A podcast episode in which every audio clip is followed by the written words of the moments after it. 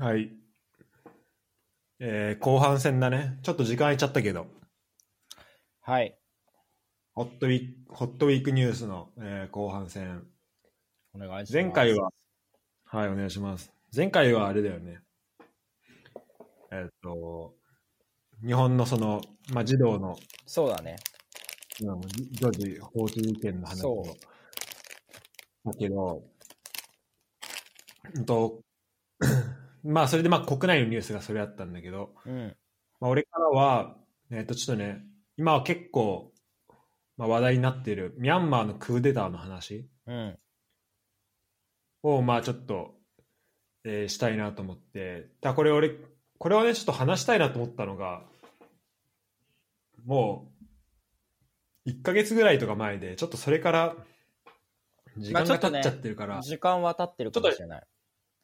タイムリーさはちょっと欠けているんだけど、ただ、まあ状況もあんまりそんな劇的には変わってないってところで、これ日本だとどれぐらい報道されてるんだろう？もう今はあんまり報道されてないんじゃないかな。その時は報道はされてたけど。最初は結構されてた？うん、最初はされてたね。うんうん。まあ、あのね、まあこんなニュースがあったよっていうよりは、なんかその背景とかも含めて、なんかこの、えっ、と、まあ東南アジアのこの情勢とかを全然俺知らなかったから、うん。なんか、ちょっと俺がこう勉強してきたことを話すみたいな感じになるんだけど、はいえ正直ね、俺もあんまりわからないので、その、もともと軍事国家だった、ミャンマーが軍事国家だったっていうのは分かって知ってるけど、その、あんまりね、うんその普段からそんなにチェックしたりとかしないし、そう、結構遠いじゃん。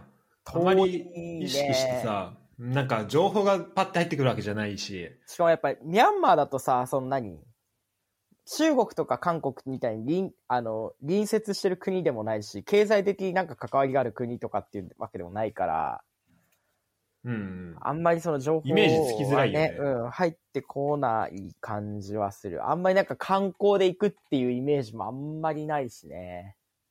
ああ、そうそう。うんあ、で、これちょっと、片新とさ、あの、ポッドキャストなんか旅行、旅先の話した時に片新言ってたかどうかをちょっとこれ撮る前に確認しようと思ってたんだ、そういえば。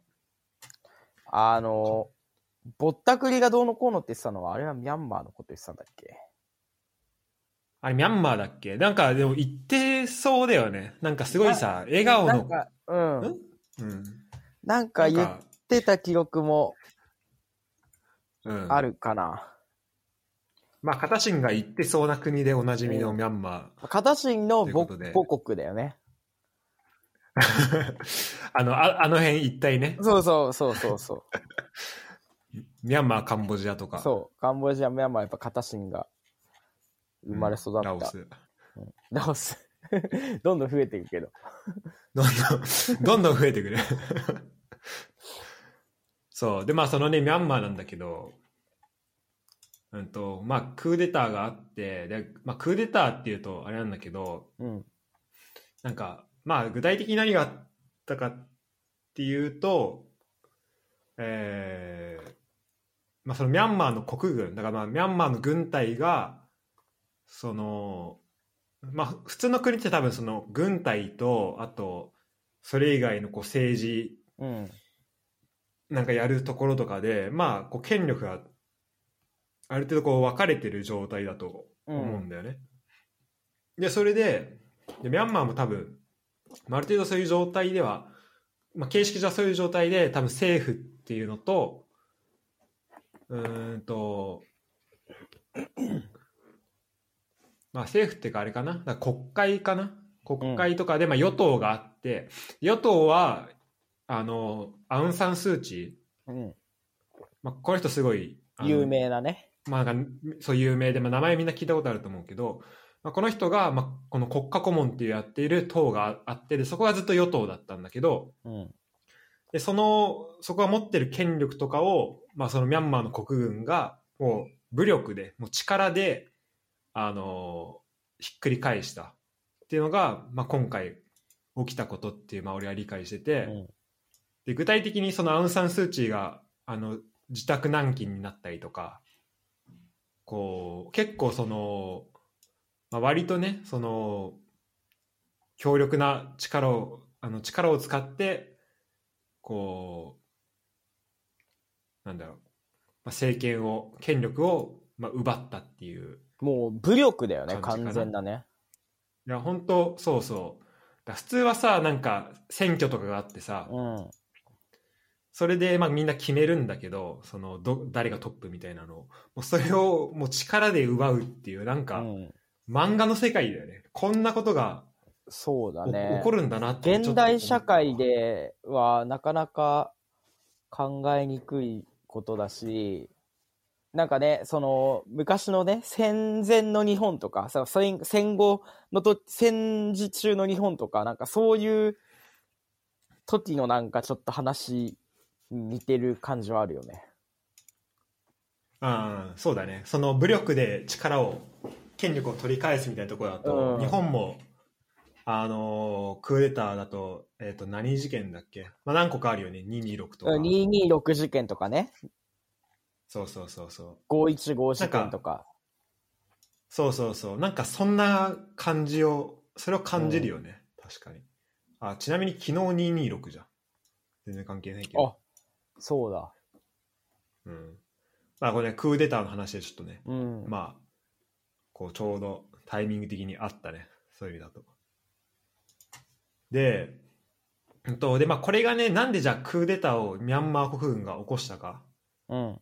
っていうところで、えっとまあ、彼らが主張してるしてたところは、えっと、まず去年の2020年の11月にその与党が、まあ、今の与党そのクーデター起きる前のアウンサンアウン・サン・スー・チーが率いる与党がその国軍系の野党にまあ対象して、まあ、そこでこう総選挙で、うん、と多分この与党はまあそのままこう続けていくっていうのは多分決まったと思うのよ。うん。で、でもそこでその国軍はあのそこに不正があったんじゃないかな、不正があったんじゃないかっていうまあ主張をしていて。うん。で、まあこれはちょっとなんだろうな、去年のあの、アメリカの大統領選挙、うん。なんかあれにもなんか似たようなところあるけど、こう、なんか、まあ、民主主義で、こう、まず、こう、国のトップを決めるみたいな、そういうプロセスなわけじゃん。選挙とか、投票みたいなのは。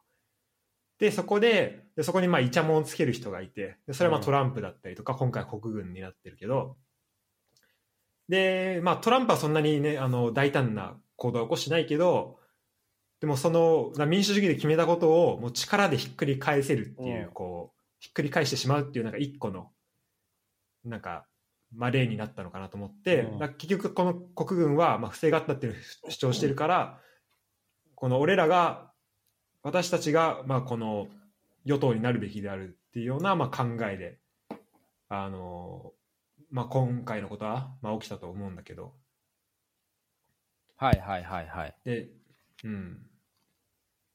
で、それで、そうだね。で、あの、去年、あ、今年の、あ、今月の2月1日に、えーその、そう、こミャンマー国軍で、まあ、政権を、あの、取ったえ総司令官が、1年間の国家非常事態宣言を発令して、うん。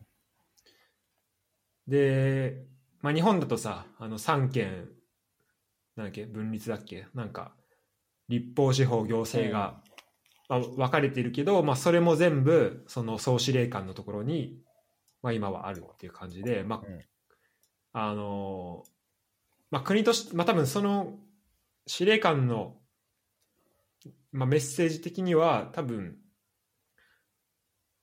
まあ、意図としてはこの非常事態になってるから、まあ、この全部国の機能一体一旦こう集約させてで、まあ、なんだろうなこの意思決定とかをしやすくして、まあ、そこから立て直そうみたいなことに今なってくると思うんだけど、まあ、それで、まあ、その前まであのずっとトップにいたえアウン・サン・スー・チーは、まあ、失脚したっていうう、ん。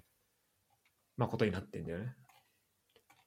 っていうのが、まあ、今回ざっくりと起きたことで、はいはいはい。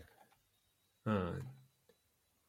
で、まあ、ミャンマーでなんか何がじゃなんかもうちょっとその結構さこう治安が悪いこと起きてんなって感じだけどなんか俺全然そのミャンマーに対してそういう印象ってあんまなかったんぶっちゃけそうだね。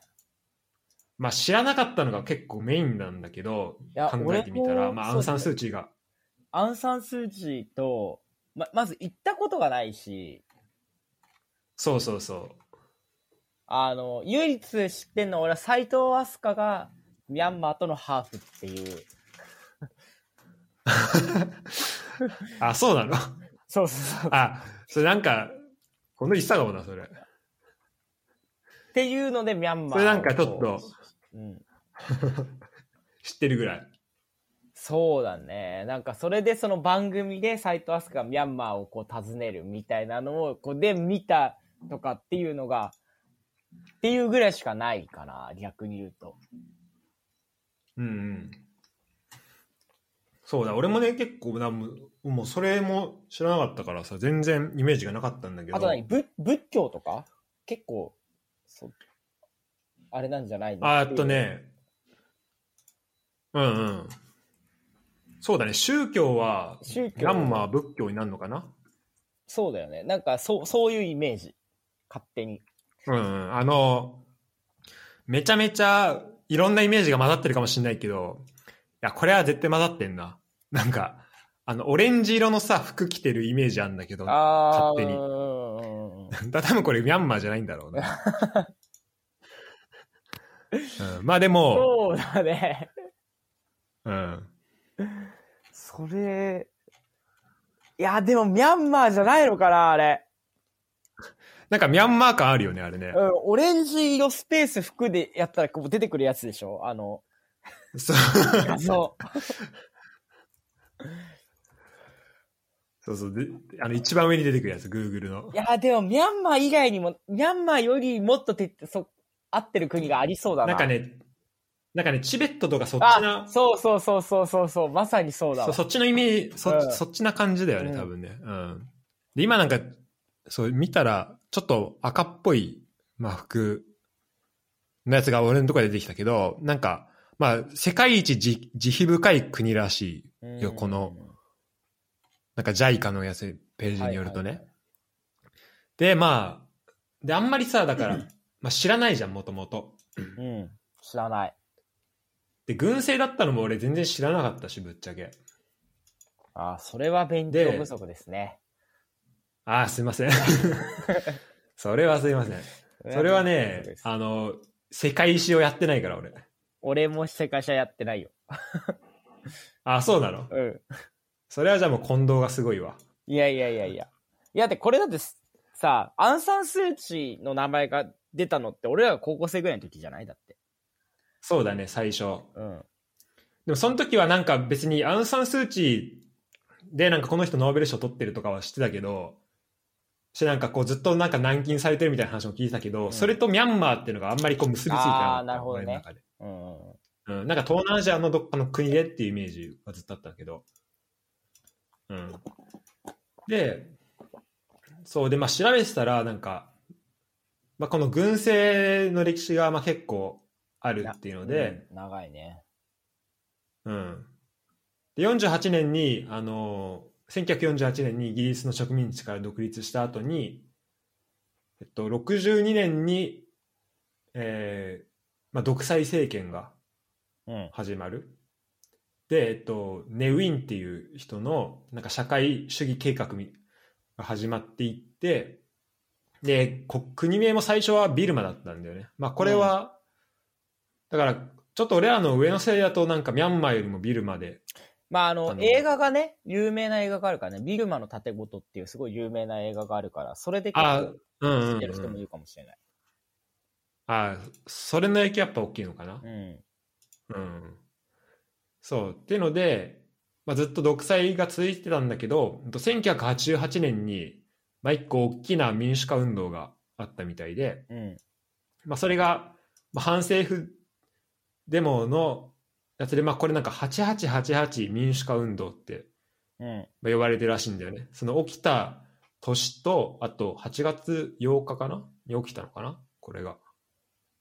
まあ、そこで、まあ、いろんなこう、そこから始まったなんかデモとかで、まあ、この独裁体制をまあ崩壊うんさせることになったんだけど、でもそれでなんかまあミャンマー国軍がそのそれにまあ危機感を覚えたらしくてで、まあ、さらにクーデターを起こしてでもう一番上を乗っ取って、まあ、そこでまあ軍事政権を開始してうん。でこの時に、えーミャンマー連邦にまあ名前も変わったと。うんうんうんでちなみにこの8888民主化運動をこう指導してたのが、まあ、アウン・サン・スー・チーで。でそのクーデターを起こされた後の1989年からあとまあ自宅軟禁になって、まあ、結構長い間。2011年に解放されるまで、まあ、自宅軟禁されてあの解放されてのまあ繰り返しみたいなのあずっとあったみたいなんだけどうん。うん。だ多分その2011年にあのもうしっかり解放されるってなったタイミングで多分結構俺らが知るようなニュースにうん。高校生の時に知るようなニュースになったのかなっていうそうだね。いや感じかな。どうなんだ？このさ、1962年にこう軍事クーデターが起きたわけじゃん。うんうん。で、そっから、まあずっと軍事政権が続くわけでしょ？うんうん。やっぱあれなのかな？その東南、え、ミャンマーって東南アジアでいいの？ど、どこになるの？まあ一応くくりとしてはそうなんじゃない？あの ASEAN とかも入ってたと思うけど。だよね。うん。なんか、なんか俺、東南アジアで言うと、やっぱ、なんかカンボジアのさ、やっぱポルポトのさ、大虐殺とかがすごい、やっぱあの、一番有名なのかなと思うんだけど、うんうん。そのやっぱ1900、戦後から、その、21世紀になるまでの間っていうのは、やっぱその、やっぱその発展途上国の中だと、やっぱそういうのが結構多かったのかな。うん、結構なんかその東南アジアの国にフィリピンの、まあ、ドゥテルテとかもそうだけど、うんなんかいまだにそのまあその時もなんかその多分独裁とかそこを一人でやっていくっていうこうこう訴状みたいなの結構広がってる感じはそう、そうあるよね。いう感じあるよね、なんなんかね。うんうん。そうだね。そうでなんかまあ多分そこは結構あのそれ多分もともとなんかヨーロッパからなんかこうヨーロッパがその東南アジアとかに来てでそこを一回抑えた後に、まあ、戦争とかが終わってでこう撤退してでその撤退した後にこのどっちがこう国をてかその残されたもともと住んでた人たちの中でじゃ誰がそのヨーロッパのあのヨーロッパの国がいなくなった後にじゃあ誰がトップを取るんだみたいな争いが多分起きたりとかして、でそれに勝ったところがまああの残っていって独裁になるみたいなうんうんまあ、そういうのとかも多分あったりするんだろうけど。で、だ多分ミャンマーもその一回イギリスに支配されて、その後の多分ちょっと混沌とした状態とかも、まあ、あったんじゃないかなって、まあ、これは想像だけど。うん。そうだね。多分、そういう時代的な背景もあったんだろうな。うんうんうん。そうだねご。めん、あんまりねやっぱ世界史やってないから分かんないんだけど、そんそういうの。そうそうそう。ちょっとね、この勉強不足が、そう。まあ勉強不足をろ、まあちょっと露呈しながら話していければいいかなと思ってんだけど。やっぱ一緒に考えてほしいっていうのがやっぱあるからね。そうそうそうそう。で、これやっぱみんなね、そんなに知ってることでもないと思うから、まあ逆に、そう、同じ目線で考えてもらえたらなと思うけど。うん、で、そう。で、だから、タイとかは、なんか俺が、まあ本当かじったぐらいの知識だけど、なんかそこにあんまり巻き込まれてないみたいで、その、外国からの支配っていうところでは。うん。だから結構その、まあ、王政をなんか、未だに結構続けることができてるっていうのはなんかそういうのが、割となんか長いの続けてるのは、なんかその辺も関係してるっていうのはまあ聞いたことはあるけど、まあ、これもね、あの、かじった薄い知識なんで。そうね。うん。まあでも結構、だからそのね、クーデターとか結構起きるようなイメージはあるよね。そうだね。この辺の時代、うんこの辺の東南アジアの地域とかは、そうだ、ラオスとかねの。うん、うんうん。内政が、内戦続いてさ、なんかどっちが、どこが主導権を取るんだみたいなところで、で、結構そこでなんか内側で消費しちゃう、なんか消耗しちゃうっていうのは結構そのパターンとしてあるのかなそうだね。もともとあとなんか植民地で、で、その植民地から解放されてとかっていうのもあるのかな。うんうんうん。解放されて、じゃあ国がどういくかってなった時に、こう、独裁者的な人がこう出てきてとかっていうのもあるのかもしれない。うんうん。そうだね。まあこう不安定だとさ、まあ、誰でもこう一番トップを、うん。誰でもトップを取れる状況にあるわけじゃん。そうだね。取りやすいわけじゃん。その、うんある程度こう地盤、こう、もうトップの周り固まっててみたいな状況じゃないから。だからそれもあって、こう、クーデターが起きやすい状況とか、引き起こされるような状況っていうのもまあ、あるのかなと思うけど、うん。うん。で、まあ結構その、まあこれね、まあ基本的に俺、この、今回の情報はあの、ウィキペディア情報なんで、うん。ウィキペディアとあといろんな、まあ何個か記事を読んだ情報をまあまとめてきてるだけだから、あの、まあそ、だまあ基本的に調べれば出てくるような情報だけど、まあ、結構なあの長い内戦も続いていて、うん。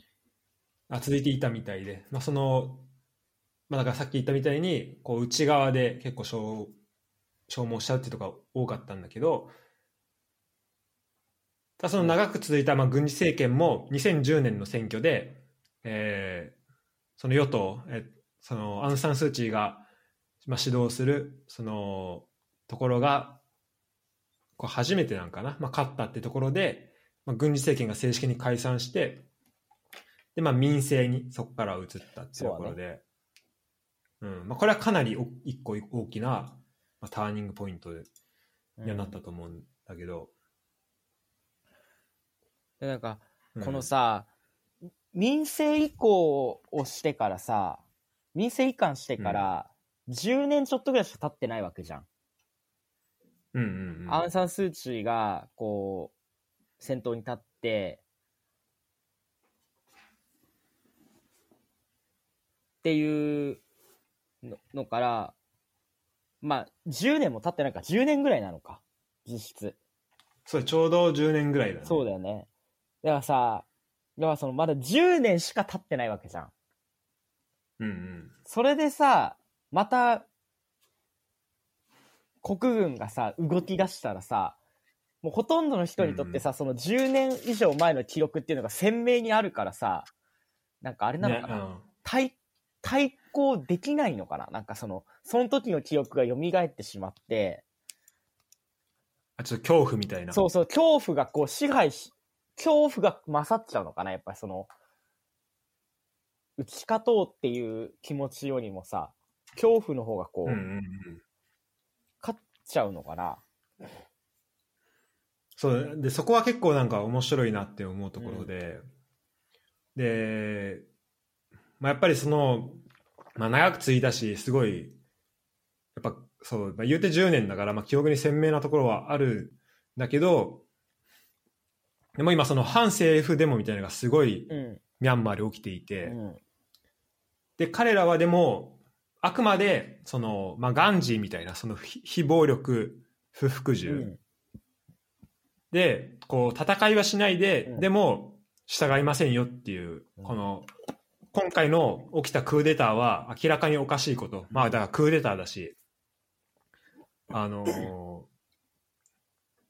なんだろう本来こう民主主義がへあの経なきゃいけないうん。ステップをもう完璧に無視して、もうそうだね。力でうん奪ってるものだからこれはダメだよってメッセージを、まあ、まず国民がちゃんとこうデモっていう形でまあ示すことができててでそれに対して、まあ、国はその警備隊みたいなのを配置うん。しててでそこでなんかちょっとあの戦闘があってなんか3人とかかな？なんか何人か死んあの死者も出ちゃったみたいなんだけどでも基本的にはそのデモの参加者はふあの、まあ、非暴力でうん。その戦うなんかここまでこのデモの人はここから先は入っちゃいここここまでしか近づいちゃいけないみたいなラインがあるらしいんだけど、うん。それを超えることはしないであくまでこうメッセージをずっとつ伝え伝え続けて、でデモをかんあの解散してくださいって言われたらその場ではいもう解散してでまた違うところでこうあ集まるみたいなことを、まあ、繰り返してる。はいはいはい。っていうのも見て、うん、だからこうすごいなんか粘り強くなんかあの戦ってて、まあ、もちろんね恐怖とかもあると思うんだけどしかもだって軍国軍相手に戦うってすごいよね。いや、そう。だから、なんかその、そういうふうにさ、民衆が声を上げるってことは、まあ、まず大前提としてさ、必要なことじゃん。こういう時、こういうことが起きた時ってさ。でもやっぱり、なんかその第三者がちゃんちゃんと介入しした方がいいんじゃないかなっていうふうに思うんだけど、どうなの？うん、第第三者っていうのは他の国とかそう、他の国だったり、まあ、国連だったりとか、まあ、同じ民主主義の国だったりとかね。っていうのが、うんしっかり介入して、っていう風な、こう、やり方を取るべきなんじゃないかなって俺は思うんだけど。うんうん、そうこれもなんか今のところ、まあ、アメリカからアメリカからの経済制裁とかなんかそういう話とかにはなってはいて、ただなんかこれ難しいのがそうこれがねあの、まあ、東南アジア全体の問題でも全体のなんか抱える、まあ、一個の課題にもなってくると思うんだけど、ん。まあ、中国がさそのすぐ、まあ、ミャンマーは、まあ、国境をあの面してるから中国は、はいはいはいはいはい。で結構その影響っていうのはやっぱ多分どの国にも、まあ、そうだね。なるほどなるほど。うん。うん、でそうなってくるとあのアメリカが経済制裁をするってことはああ、ないのか。その分だけミャンミャンマーの国軍は今度中国の方に行くっていううん。なんかその構図もなんか出来上がってしまうかもしれないっていうのもあってなんかそこをねなんかどれぐらいのこう温度感で付き合っていったらいいのかみたいなのは多分今探り探りなところもあるんじゃないかなっていうふうには、うん、それはえっと、中国に、中国が、まあ、隣隣接してる国だから影響を受けます。うん、で、中国が影響を受けると、あと、まあ、ミャンマーとしてはだから、まあ、支援してもらえる先があの、まあ、アメリカじゃなくてロシアとか。中国、まあ、中国とか、うんそうそっちの国になってきてでそこのなんだろうなで、まあ、今のこのさ、まあ、軍政をまあしサポートしてくれることになるわけじゃん、それそうだね。だからその、まあ、共産主義系がサポートしてくれるっていうことだよね。うんうん、で結構そうで、まあ、中国は、まあ、共産主義の中でも、まあ、さらになんか結構その、まあ、プライバシーとかをあまりこう、うん。気にしないでさ、つまあ、やってるところであるけど、だからそこにの傘下に入るっていうのはちょっと怖さはあるよねってなるほどいう。のはちょっじゃあ、その、民主主義である国じゃなくて、その、どっち、国軍がこう、主導権を握ったことによって、共産主義とか、その社会主義とかの国が、がのチームに入るから、アメリカはそこからこう経済支援はできなくなるしっていうこと。うん、でなんかそれがあの経済支援をしなくてかその制裁みたいな形を強くすればするほどそれがなんか広まっちゃう可能性もあるかなと思って。で、プラスやっぱりその共産主義系から反感も買うし、みたいなこと。うん、ただどうなんだろうね。その現時点でそのアメリカから支援を受けるというところとその共産主義からの反発みたいなところがどれぐらいあるのかはちょっと。分かんないんだけど、うん。で多分そうだね。だからちょっとここはね勉強不足であれだからだからミャンマーがまずそもそもどれぐらいその中国の下につくのを良しとしているかっていうのもあると思うし。はい。で多分中国としてはその辺全部ひっくるめて一個あのーまあ、まとめてしまいたいっていうのもあると思うし、そうだね。うん、なんかね、俺が昨日読んだ記事だと、あのなんか中国の西側のところと、あと、本当に一番西のところと、あと、ミャンマーが、まあ、面してんだよね、地図で見ると。うんで、そのミャンマーのところから、えーっとね、あ、まあ一番西って言っても、うん、まあそうだね。あのーその上が、あれだわ。チベットとかになっていくんだけど、まあそのミャンマーのとこからずっと南の方に行くと、まあちょっと横の方行くとタイとかあったりとかするんだけど、うんでさらに下行くとなんかマレーシアとか、うんうんうんあとシンガポールとか、うんまあそういう国があるわけよ。はいはいはいはい。で、なんかそこにこう、だ中国からそのマシンガポールまで、こう一気になんかつながるような、あの、なんか鉄道とかをこう、作る計画みたいなのも、なんかあるっていうのを、その、ま、まあ、エコノミストっていうその、やつよ読んでてあって、うん。で、だからそれがさ、で、まあそれをやるにはまあ多分その各国の協力みたいなの必要だと思うし、まあ協力かまあ支配するのかわかんないけど、でもまあ、そういうので結構まあ中国としてはこの辺をね、こう手なずけておきたいというか、こう支配下にある程度入れておきたいみたいなの多分あるとは思うんだけど、うん、そうだね。うんだからまあこう、ミャンマー国内だけじゃなくて、こう他の国との関係性みたいなところ。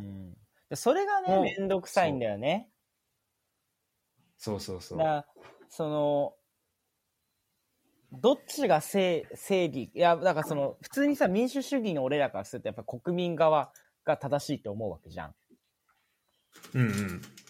でも、それ以外の周りの、あの、構図とかによって、全然その、全然違う方向に行っちゃうみたいなのがさ、やっぱさ、国政としてあるわけじゃん、やっぱさ。世界情勢とか国政としてやっぱあるから、うんうんだそれがそこまでこう絡んでってっちゃうと、どんどんどんどんやや、もう、ややこしくなっていくっていうか、解決にどんどんその、そのミャンマーとしての国の解決がどんどん先送りにされてしまうというか、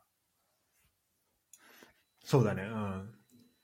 結構その、目の前にあることをどんどん、そうそうそうそうそう、その目の前の利益でとか、どんどん見ていくと。そう、それこそだから共産主義だったり民主主義とかって、そっちの方に話がいって、中国だの、アメリカだの、ロシアだのとかっていうのが絡んでくると、も絡んでくるとね。う、まためん、もう、ミャンマーだけの問題ではなくなってって、その、そうだね。どんどんその、一番その、なんていうの、被害を受けてる国民の人たちがどんどんどんどん置いてき、置いてけぼりにされちゃうみたいなさ、うんうん。いや、本当そうだよね。なんか今、あの、ゼネスト、もう国全体でのストライキとかも結構うんあったみたいで、それこそなんか国で働いてる、えっと、だ国営のテレビとか、うん。テレビ局の人ももうストライキしてるぐらいで、まあ、結構広がってはいるんだけど、なんか、まあ、やっぱさ、ストライキ、なんだろうな、もうなんかみんなその人たちは本当生活かけてうんやってるわけじゃん。もう、一応仕事とか、なんか、商店の人とか、うんもうそれ参加とか、もうみんなしてて、で、その人たちは、まあ、自分の、本当もう自分の生活のためには今日も一応営業した方がいいんだけど、でもそれよりももう今国がおかしくなっちゃってるってところで、うん。こう、まあ、戦ってるわけじゃん。うん。そうだねで。そこにどれぐらい、うん。だそ本当はそこになんか向いてあげれる、こう、まあリソースだったり、なんか時間とかがやっぱ多い方がいいんだけど、他の国との関係ってとこを見たときに、やっぱそこもなんかこう、なんか最優先じゃなくて、なんかバランスを取る一個のうん。材料みたいな感じに。なっちゃうよね。一つの要素としてなっちゃうからね。そうそうそう。これでさ、まあ、結構ね、その、これでさ、なんかその何？内戦になっちゃって、国軍と民衆軍が戦いを始めちゃって、戦争になっちゃってとか、で、うんとか、ど、例えばさ、国軍が民衆を大虐殺を始めちゃってとかっていう風になったら、あの、国連として介入とかができるじゃん。ああ、そうだね。うん。でもそういうわけでもないじゃん。そうだね。まあ、そうなっちゃうと、うん。うん。そうね。だから結構今、まあ、本当微妙なところにあ微妙なところだよねンスとしては。。そうそうそうそうんうん。確かに。っていうね。そうだから、まあでき、だ今、今のところはさ、その、まあこれ以上こう、激しいことが起きらない、起きないように、こう両方ともバランスとって、なんかこう、今できるベストで、こう過激なところに行かないところに抑えてるのかなっていう感じはあって、その、まあデモの仕方とかもそうだし、うん、ってところなんだけど、まあこっからどう変わっていくかだよね。そうだね。だから、で結さ日本人からするとさ、そのなんていうの、考えに、想像しにくいっていうこともあるんだよね。なんかその、国軍っていう独独立したものがないわけじゃん、日本には。うんうん自衛隊とか、海上自衛隊とかあるけどさ、それってもうその、国の下に置かれてるものじゃん。うん。国が管理するものとして置かれてるわけだからさ、その、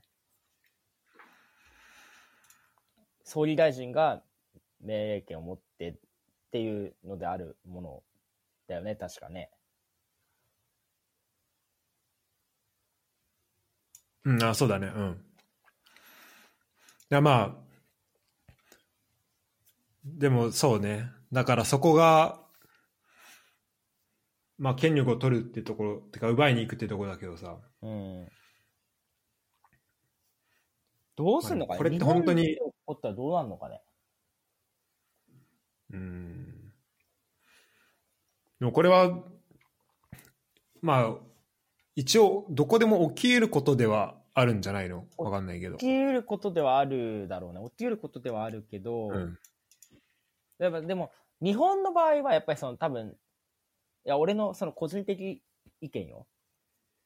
個人的意見プラスその何、今までのその、なんかで聞いた話とかだけどさ、やっぱ、日本の場合は第二次世界大戦でさ、その、軍が、こう、どんどんどんどん権力を強めていって、こう、戦争にをどんどんどんどん加速させてったみたいなのがあるじゃん、背景として。それでやっぱ戦争も負けたし、うんうん。で、結局。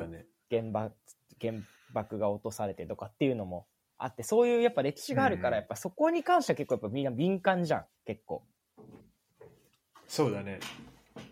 できるだけ権力が固まらないように。そうそうそうそうそうそこの、うん、そこにた、うん、そこは敏感だよね。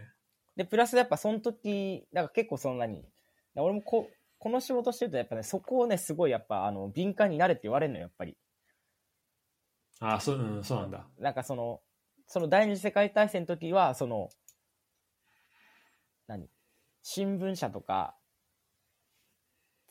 そのマスコミがこうどんどんどんどんその軍を後押ししていっちゃったみたいなね。うんうん、うん。傾向として、その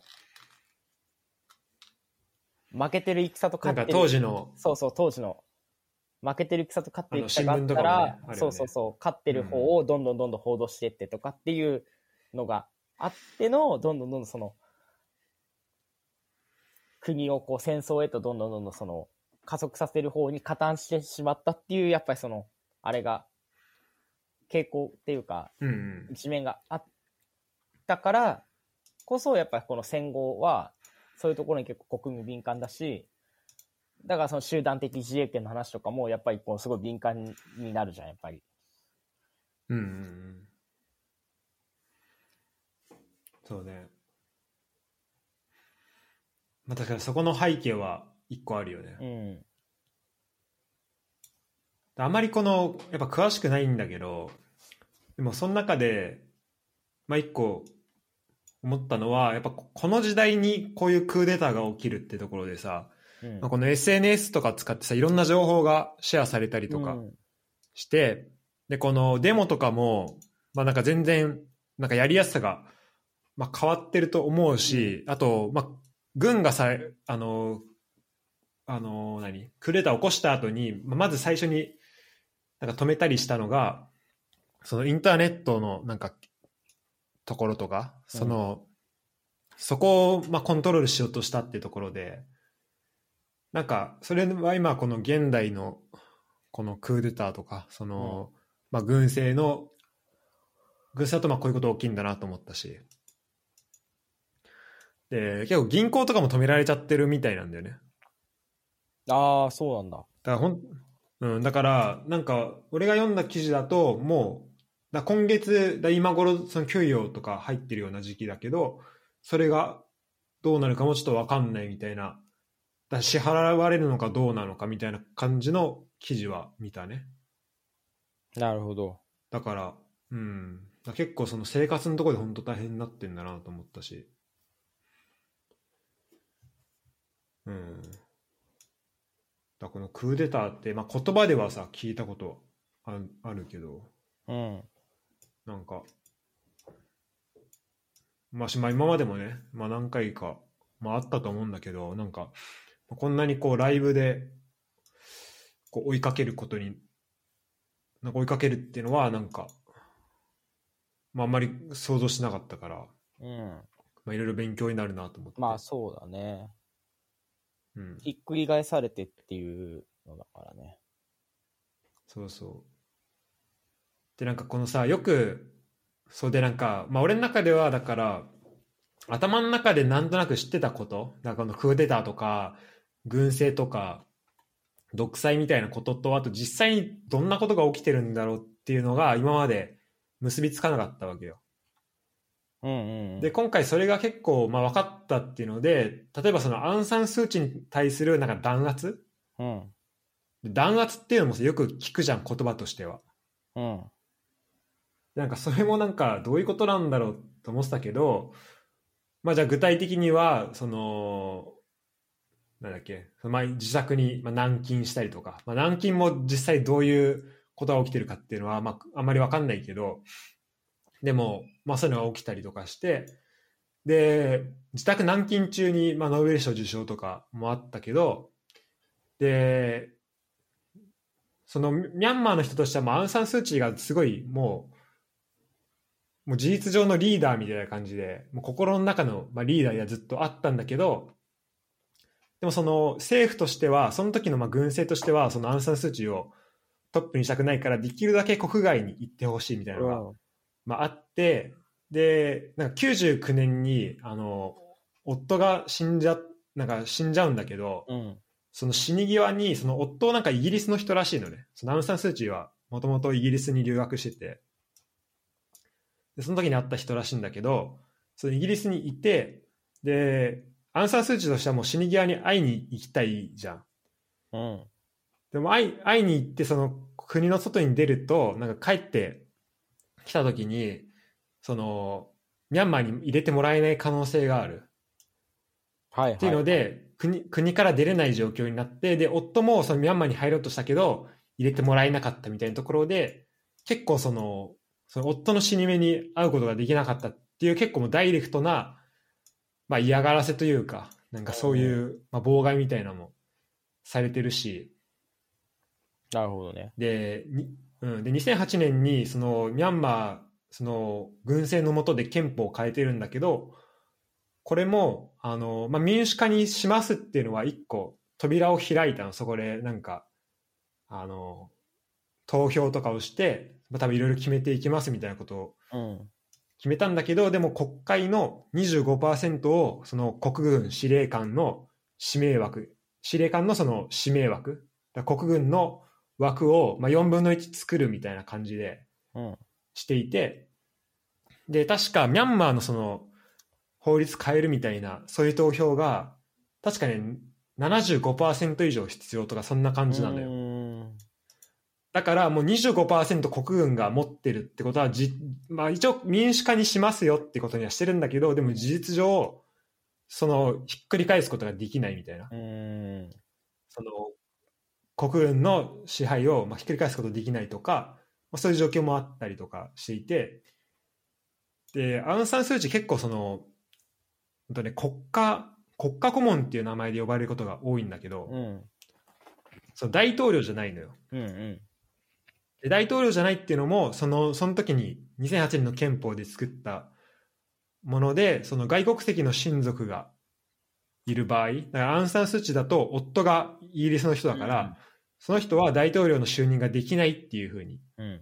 あのそこで決めちゃったから、まあ、それであのアウン・サン・スー・チーがだもうほぼそのピンポイントでもうお前はなれないって言われてるようなもんじゃんその、うん、そうだね。この状況って。うん、で、まあ、そだからそのアウン・サン・スー・チーはあの大統領じゃなく大統領になれないから、まあ、国家顧問っていう形で、まあ、その事実上のまあリーダーになってるみたいな。うん。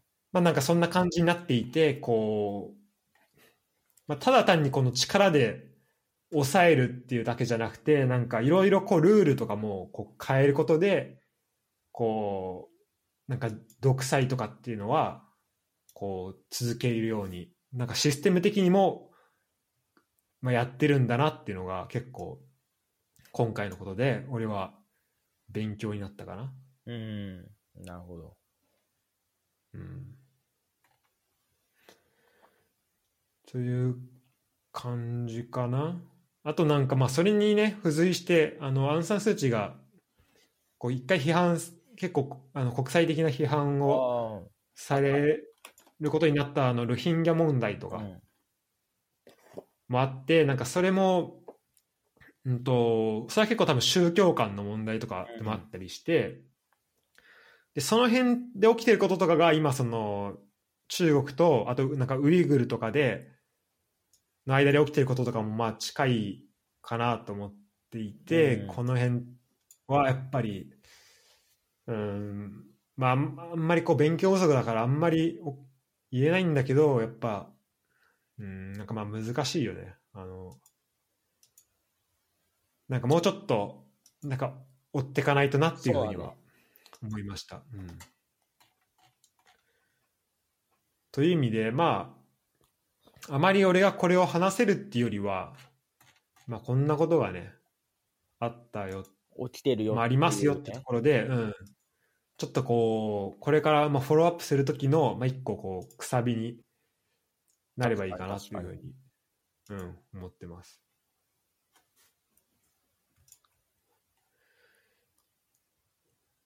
という感じかな。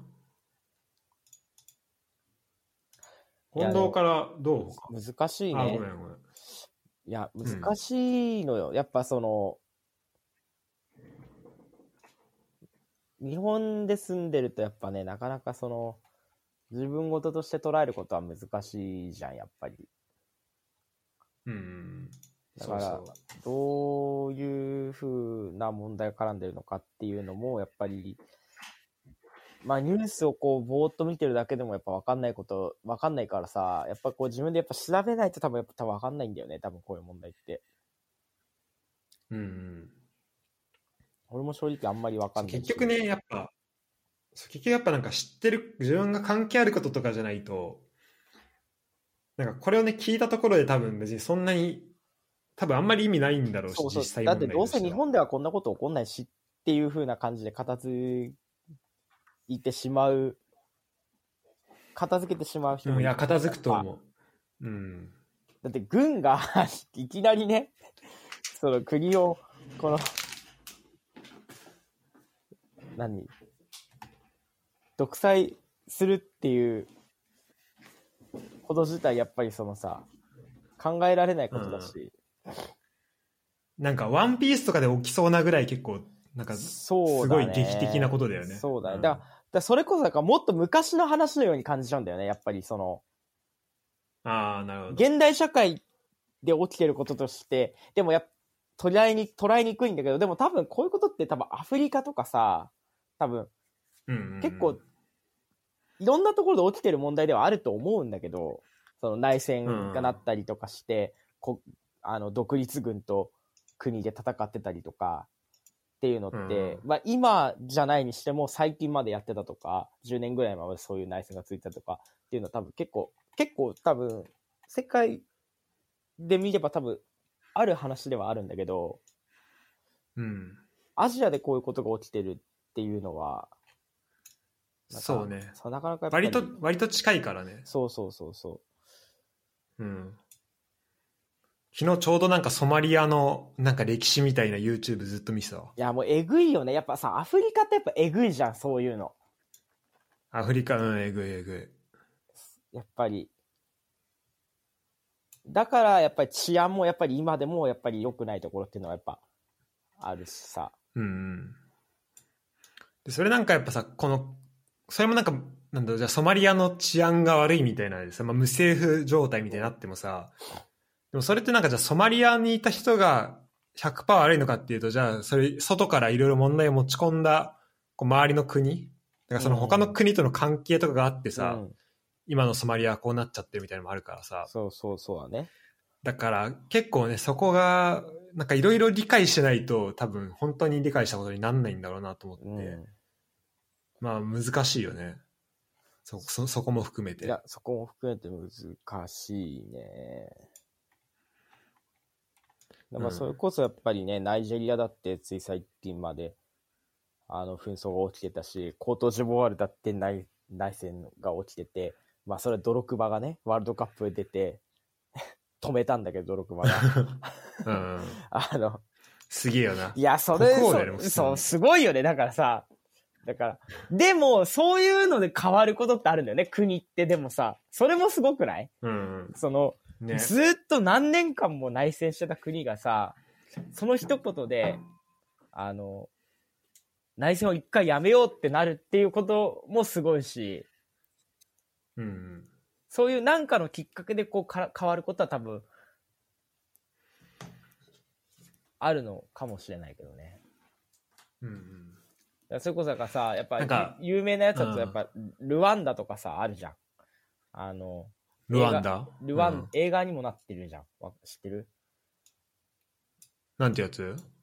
えーっと、ホテルルワンダとかさ、ルワンダの涙とか。内戦かな？あれは完全に。何々族、土族と仏族だったかな？そのはいはいはい、はい。内戦が超激化しちゃって、もう、あの、あの、ジェノサイド起きたよね。そうそう、ジェノサイドが起きちゃって、もう国、国連ももう介入できなくなっちゃうぐらい、うんうんうん。アメリカ軍とかがもう撤退するぐらいやばくなるみたいなさ。うん。まあそれもアフリカの話だけどさ。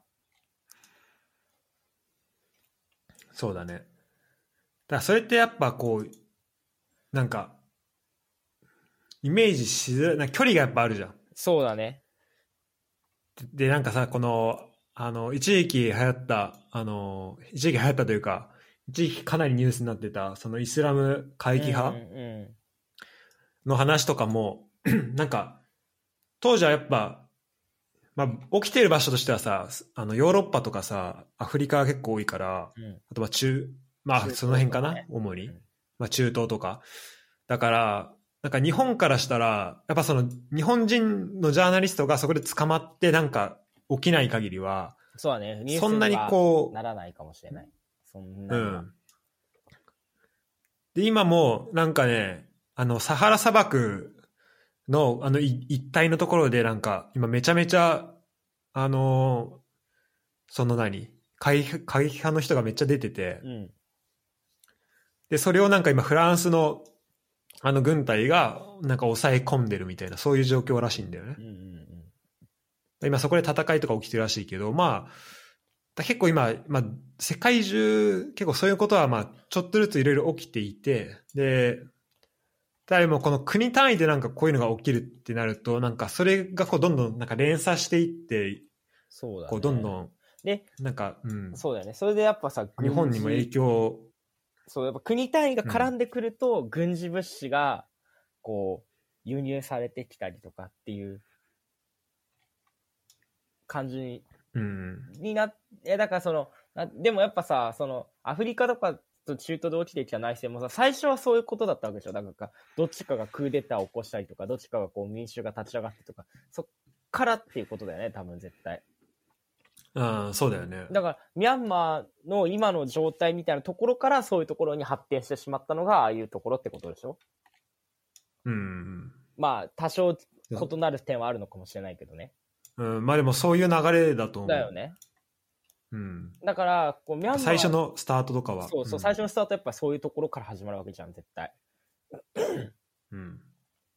まあ、民族同士の争いとか宗教的な問題とかっていうのはあるのかもしれないけど、うん。だからやっぱりミャンマーの国民はやっぱり、あくまで民主的にこう、立ち向かわなくちゃいけないっていうのが多分、民主主義の俺らからするとやっぱりその、望ましい姿勢だよね。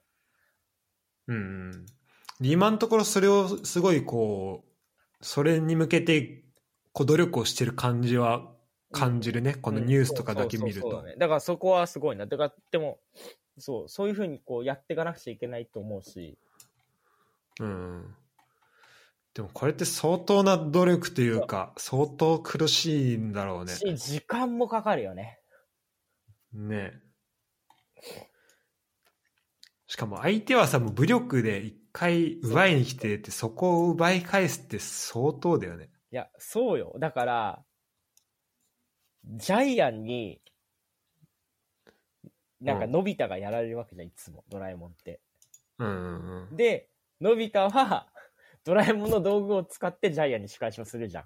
簡単に言うと。うんうん。でもそこはやっぱでうんも武力を武力でやっぱりやってるから、そこをのび太がドラえもんに頼らずに、話し合いに持ち込むってことなるほどね。ジャイアンに。ああ、それ、そういうことだわ。超むずいよね、でもね、それって。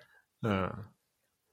そうだね。説得しなきゃいけないわけだから。説得しに、あのジャイアンにスネ夫もついてて、そ。こにこう、お前のものは俺のものっつってるのに、そこに一人で、いや、ドラえもん、ここは俺が一人で行くって言って、あの、一人であっちに行って、どあの、ドラム缶に座ってるジャイアンとスネ夫のところに行って一人で。で、ん説得しに行くっていうのと一緒だもんね。簡単に言うと。そうだね。それ超むずいよね、でもね。うん。いやー、そう、まず、まず同じ土俵に立てるのかっていうかさ、その、話し合いの場に持っていけるのかってまず一個あるし。だって向こうは武力を使うわけだから、うるせえっつって殴られ、ジャイアンみたいにね、殴ってきたら、そもうそこでもう終わって、もう話が進まないからさ。そうだよね。うん。だから、いやまあ本当に大変だな。うんどうですかね。この外側からだとそういうことしかやっぱ言えないんだけど。そうだね。うん。まあでもだから少なくともやっぱ知っとかないとなとはちょっと思って、アジアで起こってることですからね。うん。そう。やっぱね、なんかこの、まあ何回も言ってるけど、ね、こうやっぱ自分ごとって思えないじゃん。人ごとになっちゃうから、うんそうだね。本当はなんか、例えばミャンマーから来た友達とかがいればさ、うん。なんかなんかそれだけでやっぱ違ったりするじゃん。違ったりするかもしれない。あ、うん今年、ああ、俺らにいたわ。大丈夫これ？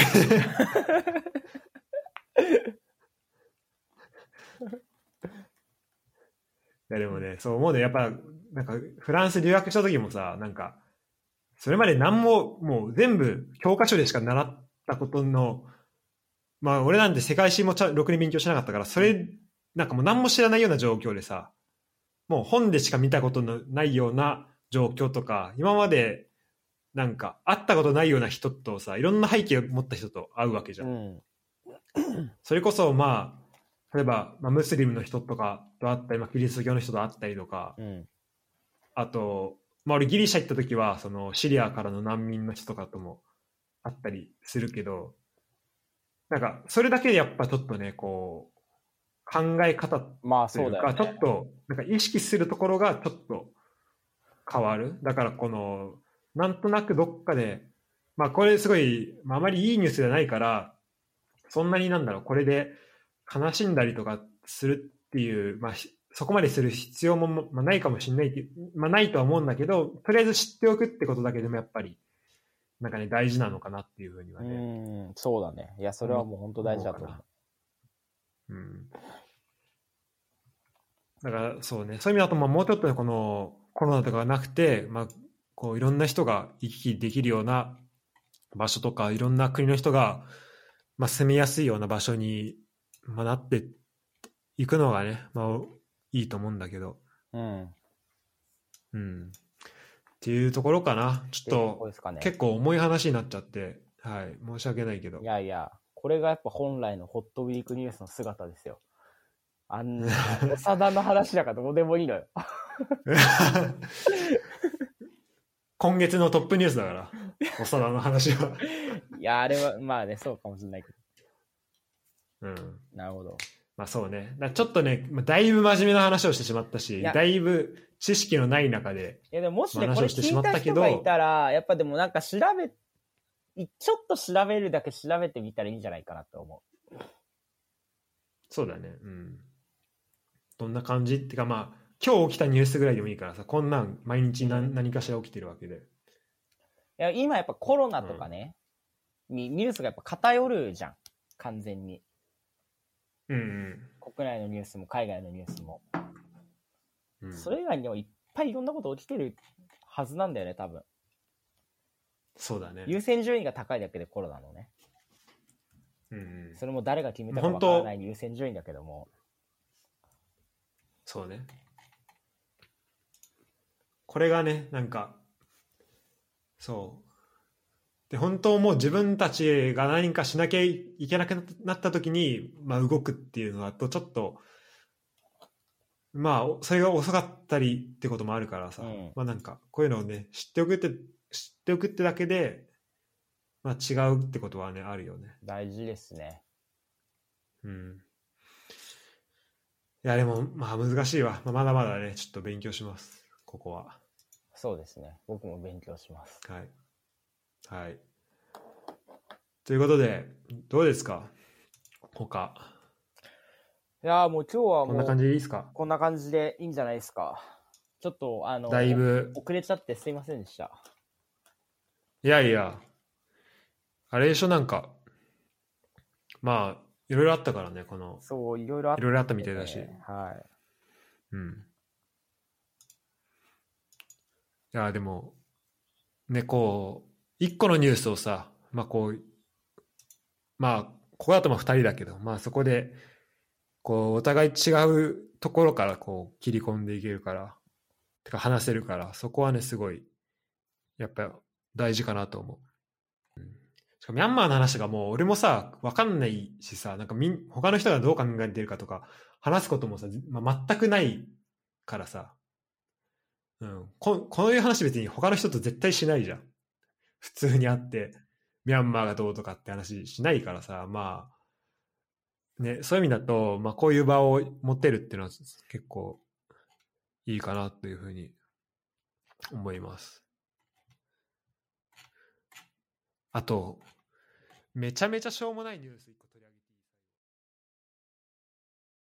じゃあ、今回の第3回は、はい、こんな感じで、えーお届けしました。じゃあ次回また、はい、お楽しみに。